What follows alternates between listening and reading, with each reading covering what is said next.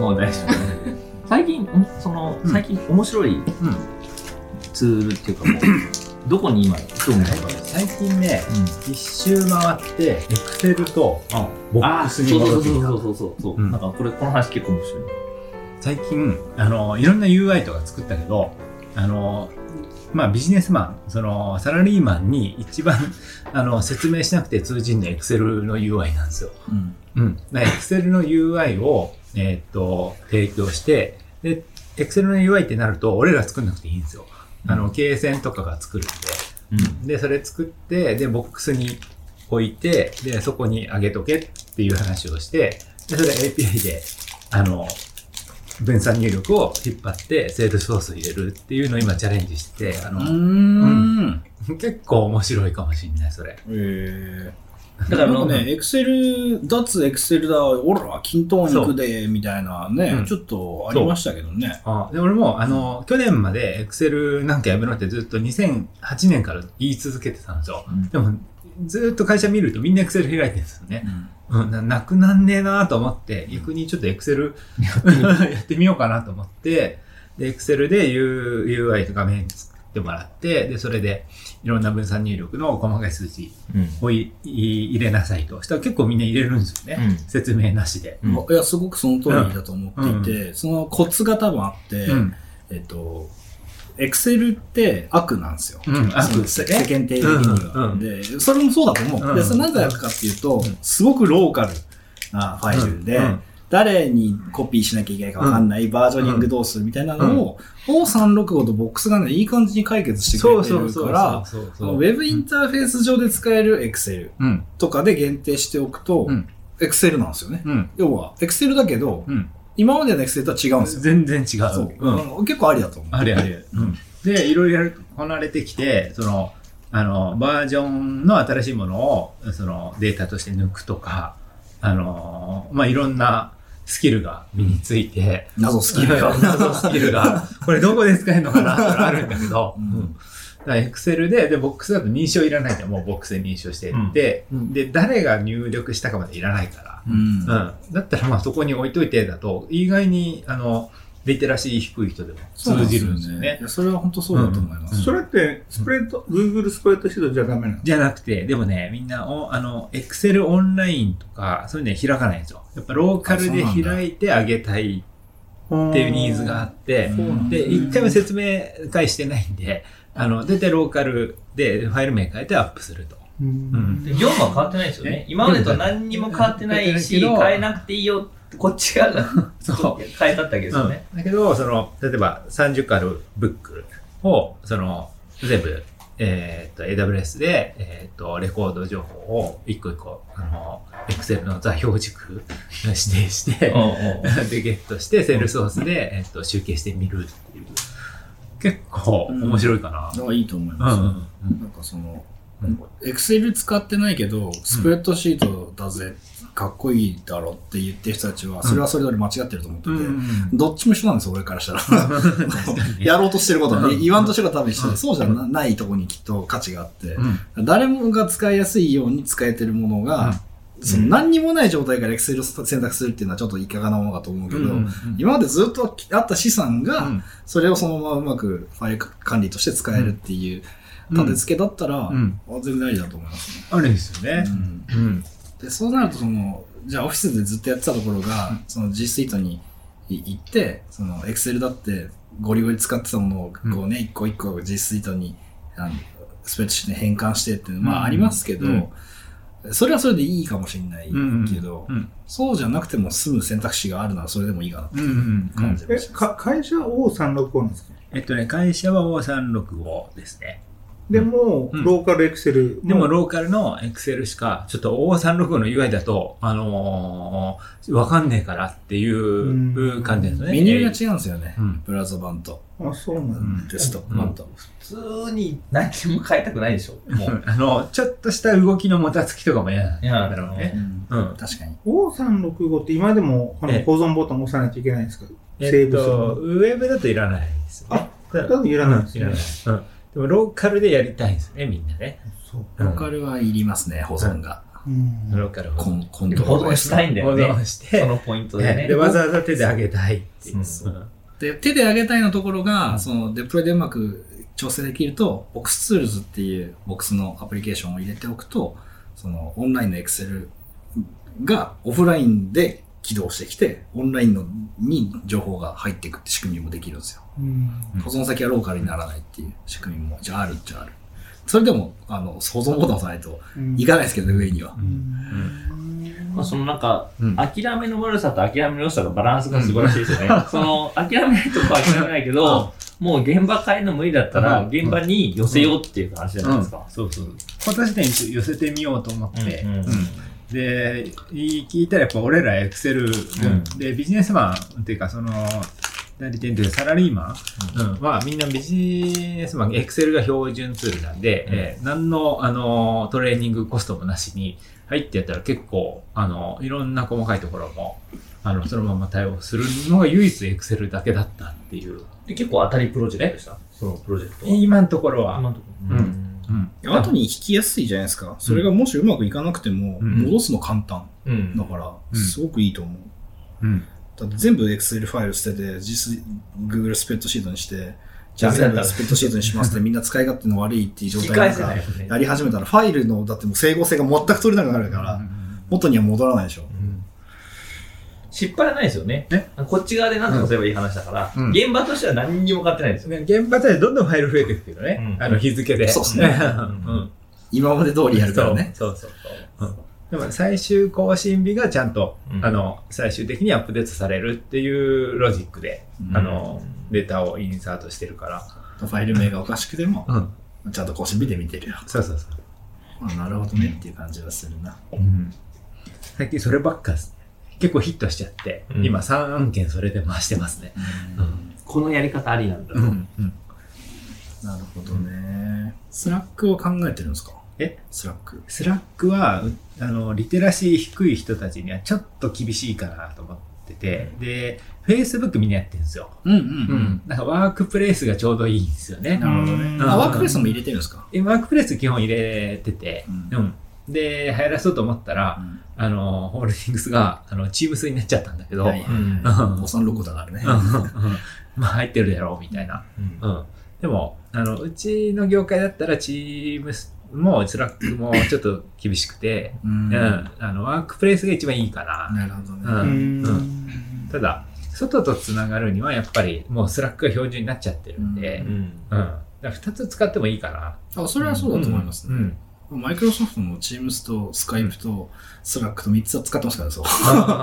ヤマーヤマもあるし、そう。うんまあ、適材適所で、それぞれ分けていくのは、もう当たり前だと思いますね。うん。うん。まあ、コミュニケーションの仕方によってツール変えるのは自然な流れですよね自。例えばうんメールは逆に知らん人ともうん勝手にポーンとその、うん。プロね、繋がっちゃうのはすごく便利じゃないですか。うん。でも逆に信頼関係があった時に繋がるツールっていうのはまたそれはそれで多分あって、今どっちかっていうともう、そういうもう、もうメールでわーっていうのは終わって、うん逆に言うとプロジェクトとかガッと繋がるから、じゃあもうピアツーピアでバーってこうやるっていうのはあると思ってて、だから外部性があれ、外と中の境界ってもうないじゃないですか。何が外なのか中なのかっていう話だし、うん。コミュニケーション、会社の今日プロジェクトでもう一つになっちゃうし。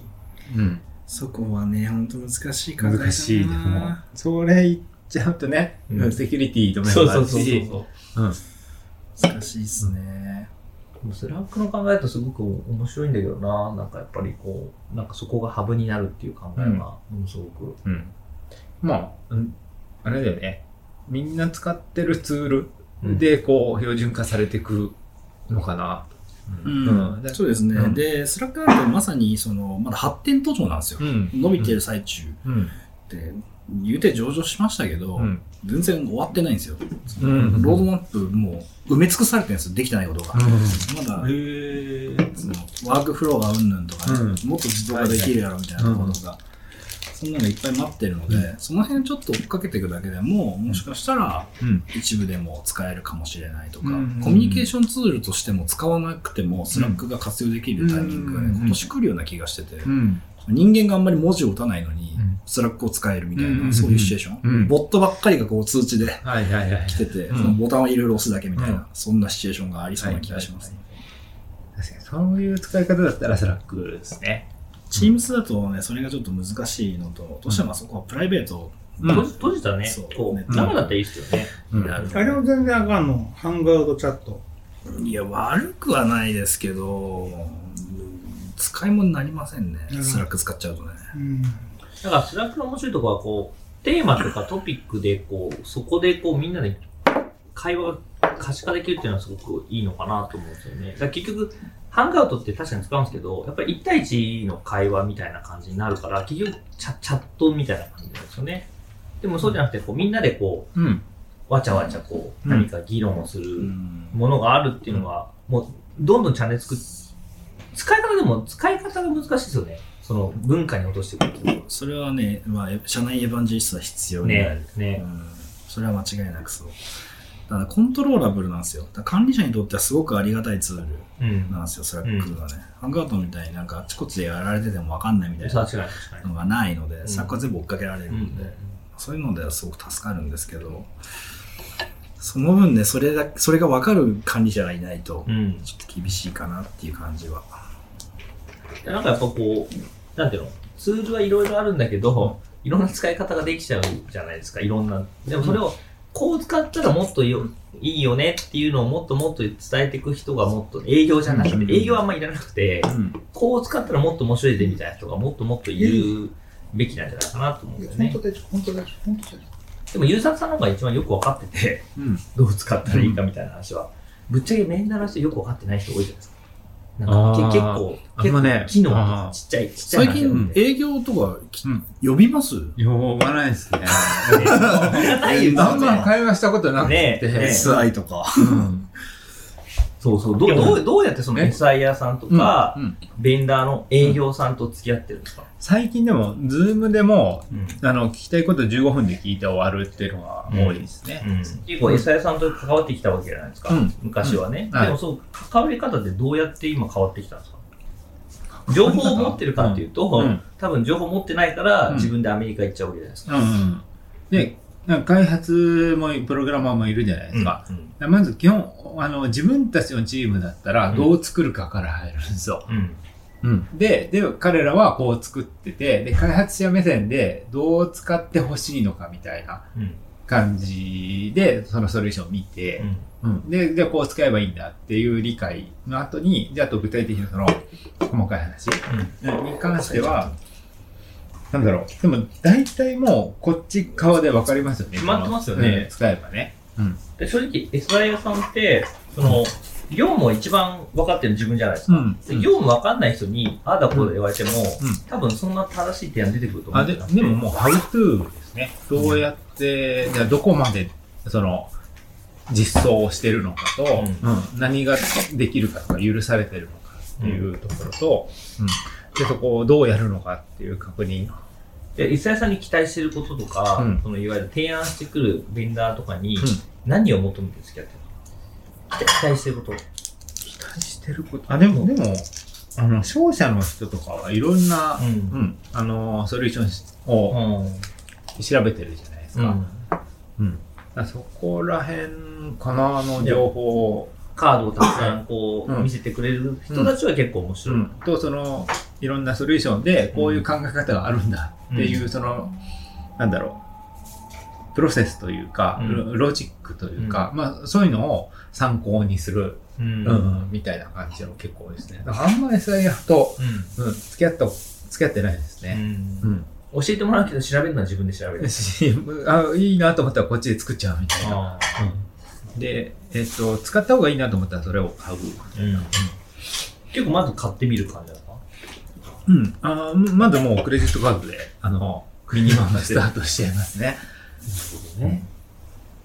そう会会社のカードで。会社のカードで。決済権どれくらいあるの？か決済権？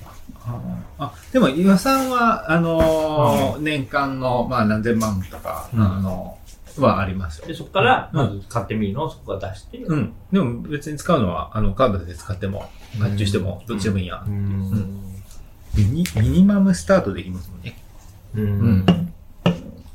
ボックス？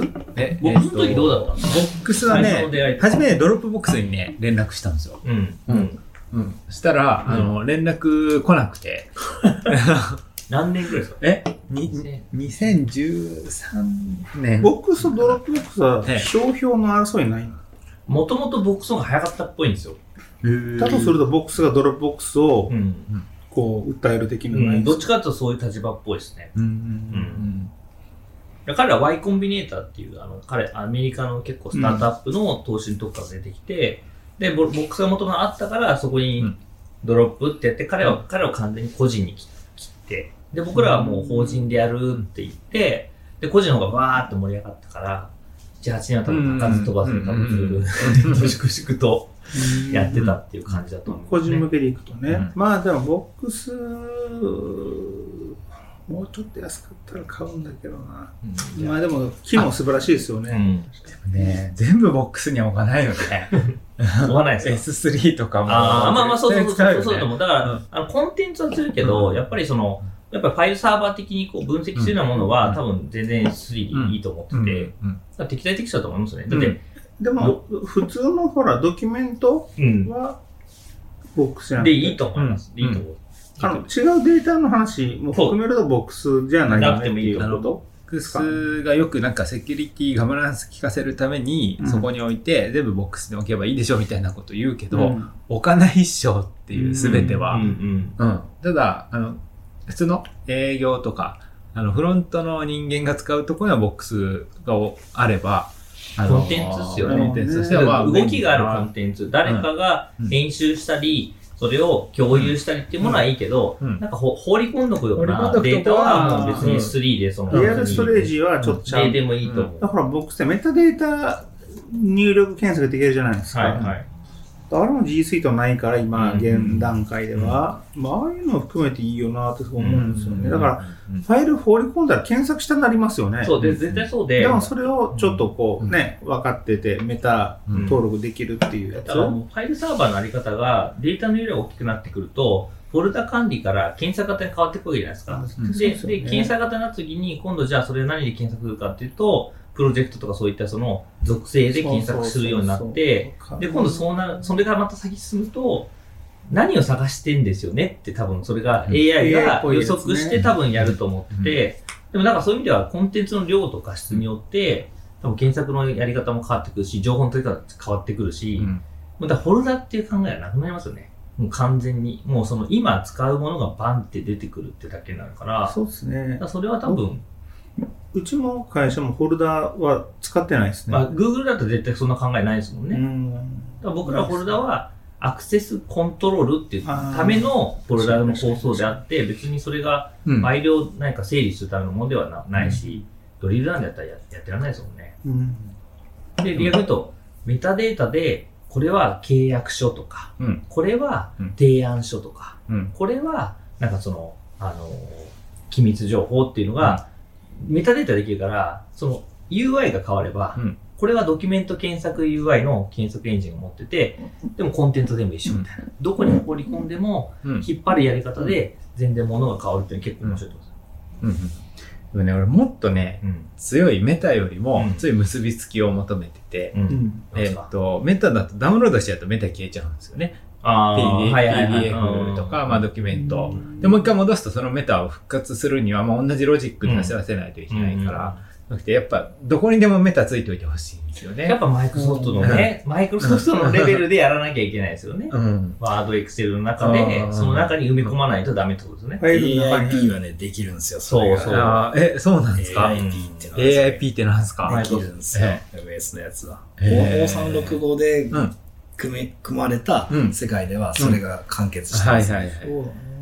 そっちを求めてるんですよね。それはでもオフィスのファイルには限定されます。うん。当然、うん。されますけど、うん。でも僕が、まあ、お結構大きいところをやってると、まあ、基本的に AIP 使いますね。はいはい。WIP と AIP っていうのを両方使って、うん。ローカルに落としてきたワードとか Excel も、うん。はえっと、ワンドライブの中に入っているものも全て同じ状態の、うん。えっとまあ、いわゆるセキュリティ要件うんとして同じ状態。にしてますね。そっちが欲しいんですそよね。れが何がいいかっていうと、うんもともとのその AIP の目的は、それが、その、その人まあその許可されてる人たちが10人、そのファイルを開く人が10人いたとして、それがまあドメインの中にいますと、うん Azure AD の中とかにいますと。で、そのファイルが別の人に手に渡った時うんに開けないんですよ。うんうんうんその許可がないから。うんまあそういうことができる。あそこまでするんだ。だって AD を抑えていて、うんアプリケーションの抑えてたら、うんまあできますでよね。OS コントロールも抑えてるから、うんその3つ掛け合わせてやってるんですよね。うんそんな時代なん？エクセルと。か。そうなんですよ。結構 AIP 今よく使ってますね、いろんなところで。AIP 何略ええアイアイアイプ？何言ってんの？でも多分結局、その、面白いのは、Azure Information Protection。ね。あ Azure な。うんでその、マイクロソフト世界ってすごいやっぱりよくできてるんですけど、でもやっぱりその、イントラネットっていうか閉じられた空間の中のソリューションになっちゃってるから、うん。今のユーザーさんとちょっと乖離はあるんですよね。うん。だけど今ってもう閉じることできなくて、アプリケーションも閉じられないし、ネットワークも閉じられないし、うん。社内もない、社内もないってところが、うん。多分、なんかその彼らがうん惜しいところうん。なるほど。だと思ってて、でもうん彼らの世界の中だったらもうそれはだってアプリケーションを押さえてて認証を押さえてたら、もう何ももう、もう手が出せないですよ。うん。暗号化とかさ、誰が開くかとも AD で分かってるわけじゃないですか。うん。この人開いて良くないっていう、マスターのところもそこ持ってるわけだから、うん。こんな強いことは多分ないと思うんだけど、でも社外と社内っていう考えがあんまないから、コントロールできない人たちに対してのコントロールができない。いや、わわかり、わかりますよ。その、うんやっぱ他社コラボレーションっていうところだと、しんどい。しんどいね。ある。もう、だから、やっぱりそうなんだ。しんどい。うんあるある。だからその、その Azure の自分たちのテナントに対して、うんいろんな人たちと一緒に仕事をしたい。うん同じ会社ないなら大丈夫？全然大丈夫です。じゃあ、他社さんとやるときに、ちょっとウッドなるってこと？なるなる。だからそのドメイン配下にそのメールアドレスの人たちのユーザーを作ってとか、もしくはそこの Azure AD と信頼関係を結んでとか、やらなきゃいけないそこまでやるんだ。そう。でも例えば、某、某 H 社とか、某 N, N 社とかは、NEC とか。とか。うん。NC じゃない、あの、NTT、NTT データとかは、結局、彼らのグループ会社の中で完結してるんですよ。社外だけど、要はその、NTT ドコモさんの周りに、NTT、えー、コムウェアさんとか、うん。NTT テクノカさんいるから、その証券ができてるから、はいはいはい。社内なんですよ、ある意味。そういうで、ね H さんも H グループの中では社内だから成り立つんですよ。うんでも、そこの外に行くと、やっぱり全然そうじゃなくて、うん。でも確かに、えっと、なんなんとか電機さんとかも、うん結局、グループ会社が周りを支えてるから、うん。社内だからやっぱ必要ないんですよ。それはすごい理解できる。うん。あ、おっしゃる通りいらないっすね。うんで、うん NTT さんとかにも、うんあ、いらないねって僕は純粋に思う。うん提案してもそんなに価値はうんよくできてるの。できてるね。すっごいよくできてるよくできてるよ。で、これがまた面白いのが、うん最近マイクロソフトって、マイクロソフト以外のものを平気でやるでしょ。GitHub 買収したり、G Suite と連携したりとか、平気でやるじゃん。その AIP の機能の中でも、その、例えば Exchange Online 使うとメールを保護してくれますと。うんの指定のデバイスでしかメールは開けませんとかもできるわけですよ。うんできるんだけど、そこに Gmail とか加えられるんですよ。うんうんホットメールとかうんもできるので、会社が発行しているのは実は Gmail なんですみたいなのを、あそのアウトロック側で読ませてやれば AIP の配下にはなる。その暗号化自体を Azure 側でやるんですよね。みたいな気持ち悪いことをやるんですよね。でもね、お高いの。え E5? E5。E5 高いんだ E5 です。うんでも行くなら E5 行かなきゃダメいやだよね E5 しかないですね、選択肢はもう。普通に今、あの E3 とか買ってる人たちはもう意味がわからないですね。うんもう今 E5 しかないです。そうかもう MS はやめるやれるか